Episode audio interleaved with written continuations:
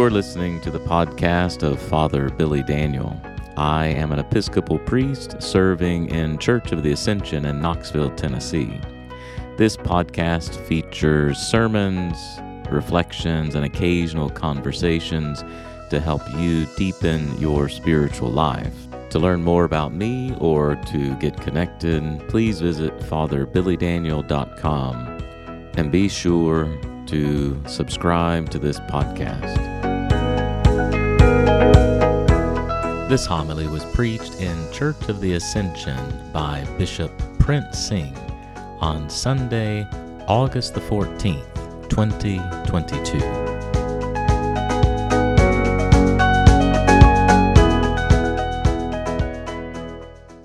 May the words of my mouth and the meditation of our hearts be acceptable in your sight, O Lord, our strength and our Redeemer. Amen. Be seated. Just a little while ago, someone asked me how long my sermon was going to be. I said 12 minutes, so I just ask you to pretend that it was 12 minutes when I finish. my name is Prince Singh, and I have the privilege of being with you as a friend of Billy and Amanda and the family. I still get a kick out of introducing myself as the bishop formerly known as Prince. I am extremely grateful to your good bishop, Brian, for his hospitality in inviting me here. To Sylvia and Jan Peters for their genuine hospitality and their radiant witness to beauty and love, as perhaps best embodied of ascension. Sylvia was repeatedly saying that joy is jumping off the walls in ascension. What a beautiful way to describe a house of prayer. I am personally very grateful to Billy and Amanda for inviting me to encourage them as they take their habitation among you, the saints of Ascension. I had the privilege of serving as Billy's bishop and got to know and live with them along with Wiles and Ada. I've become very fond of them. And so this is a, a treat for me to be here.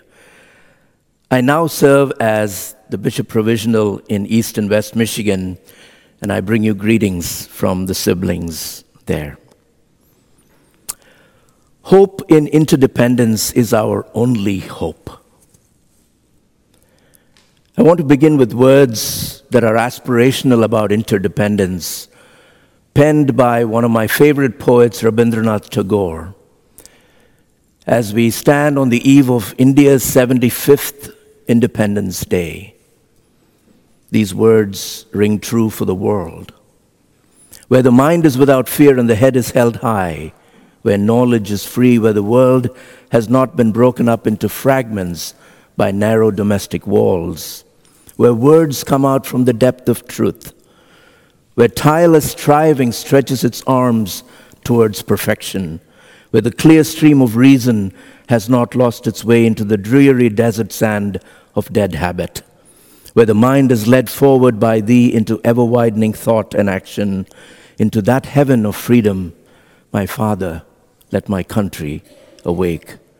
Tagore wrote this in 1912 many decades before India became independent.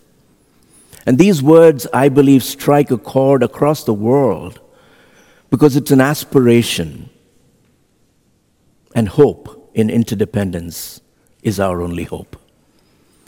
So let me, on this wonderful day of a new beginning, together as Ascension, remind you of a few things that you already know about interdependence. The first is that we have a cosmic identity in God. At baptism, we are marked as Christ's own forever. The Apostle Paul reminds us in Galatians because you are children, God has sent the Spirit of His Son into our hearts, crying, Abba, Father. So you are no longer a slave, but a child. And if a child, then also an heir through God. All of us equally. Remembering who we are is the most significant part of being faithful as interdependent siblings.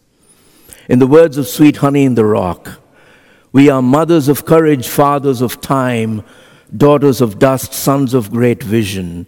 We are sisters of mercy, brothers of love, lovers of life, and the builders of nations. We are seekers of truth, keepers of faith, makers of peace, wisdom of ages. We are our grandmother's prayers.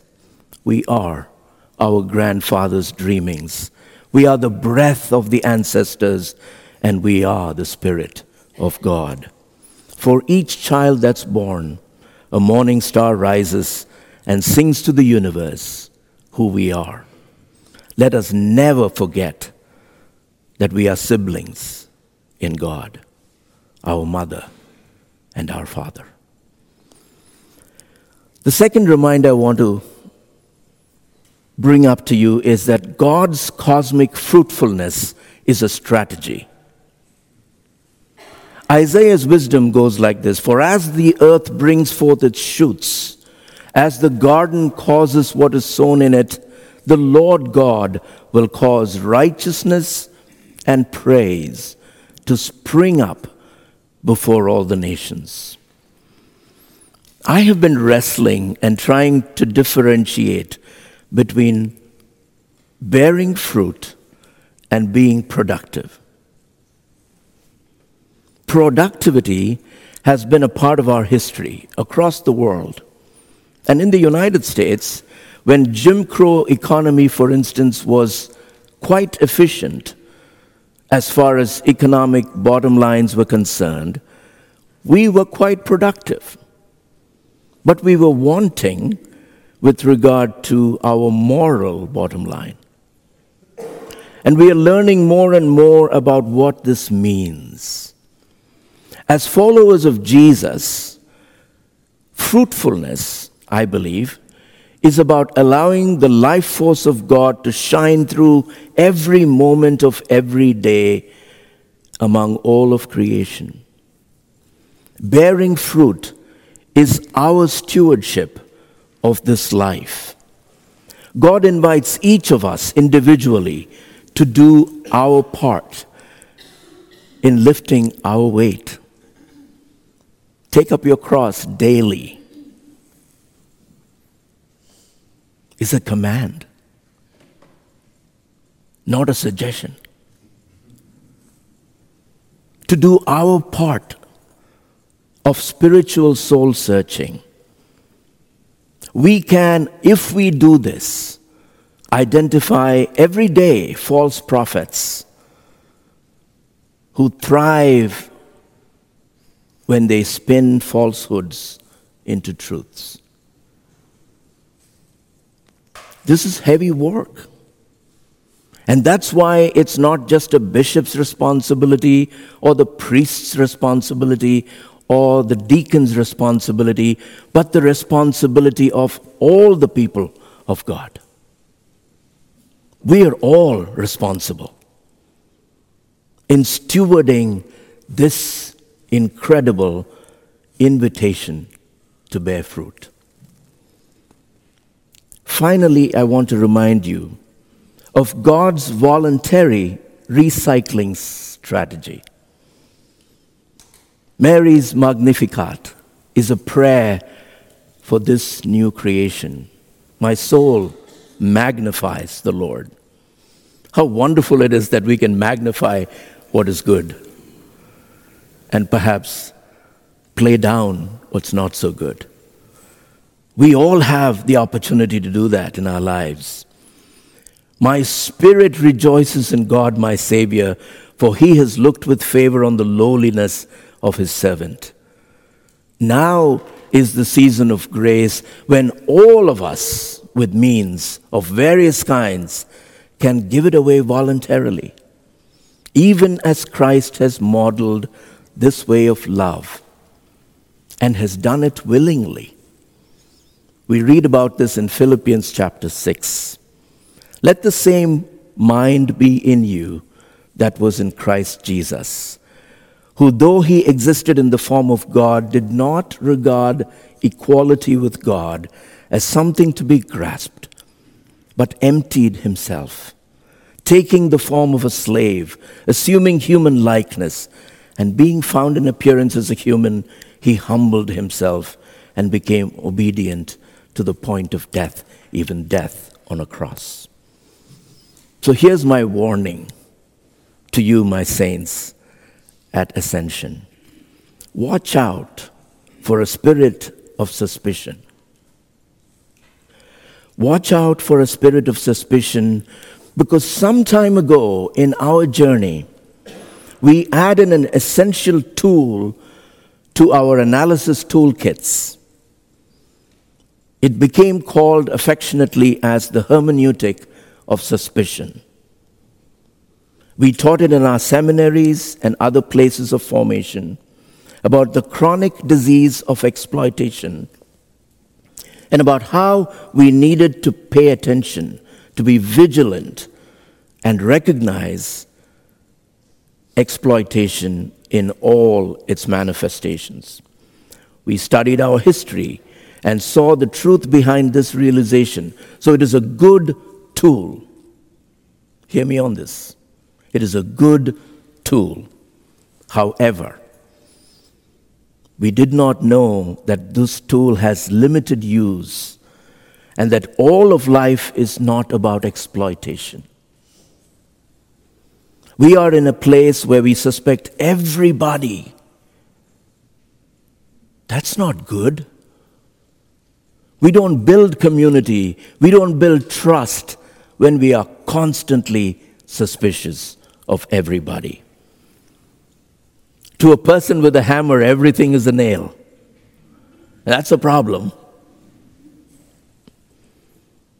Again, Philippians 6 reminds us do nothing from selfish ambition or empty conceit, but in humility regard others as better than yourself. Let each of you look not to your own interests, but to the interests of others. And so, my beloved, as you stand in a threshold of engaging God's future, with Billy as your leader among you, and from whom I've heard quite a lot of energy about possibility. I've heard of the Center for Spirituality and Learning, Spiritus Nox, breathing under the oak tree, mindful meditation, book studies, alternative services for the community, seminary for the city. What a great concept! Leadership development programs, newcomer and confirmation programs as leadership development. Acts 2:42 agape fellowships.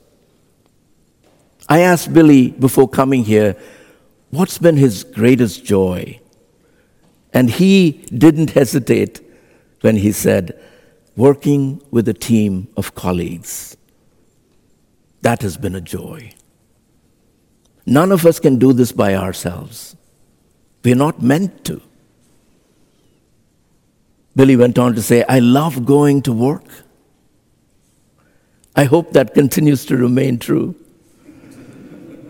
Flushing things out, developing and sustaining leaders, that feeds him. And as you know, he's very smart. Too smart sometimes for his own good. But Billy will help you figure things out. It's going to take many of you to get involved in the many creative things that he notices, and eventually you will begin to notice. Because at the end of the day, there are more things that need exploration and creative curiosity than we give credit to. Your possibilities are immense 65 years after your prayerful founding.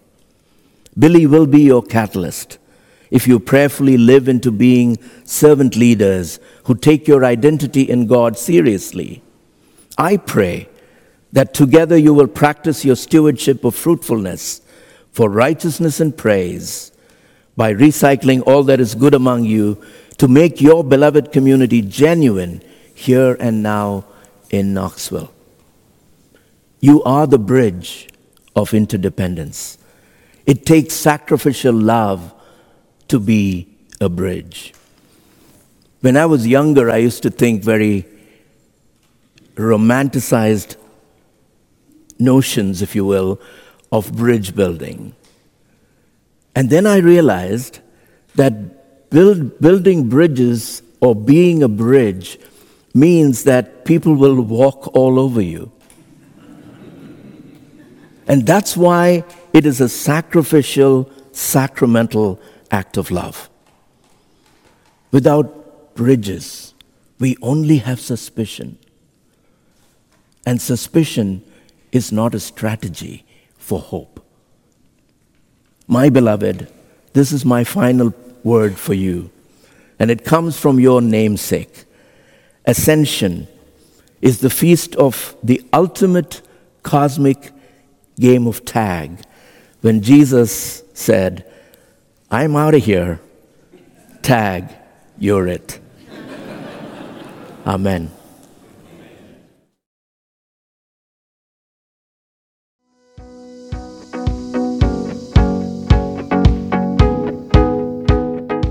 For listening to this podcast. Remember to subscribe. And if you'd like to learn more about what we're doing in Church of the Ascension, visit knoxvilleascension.org.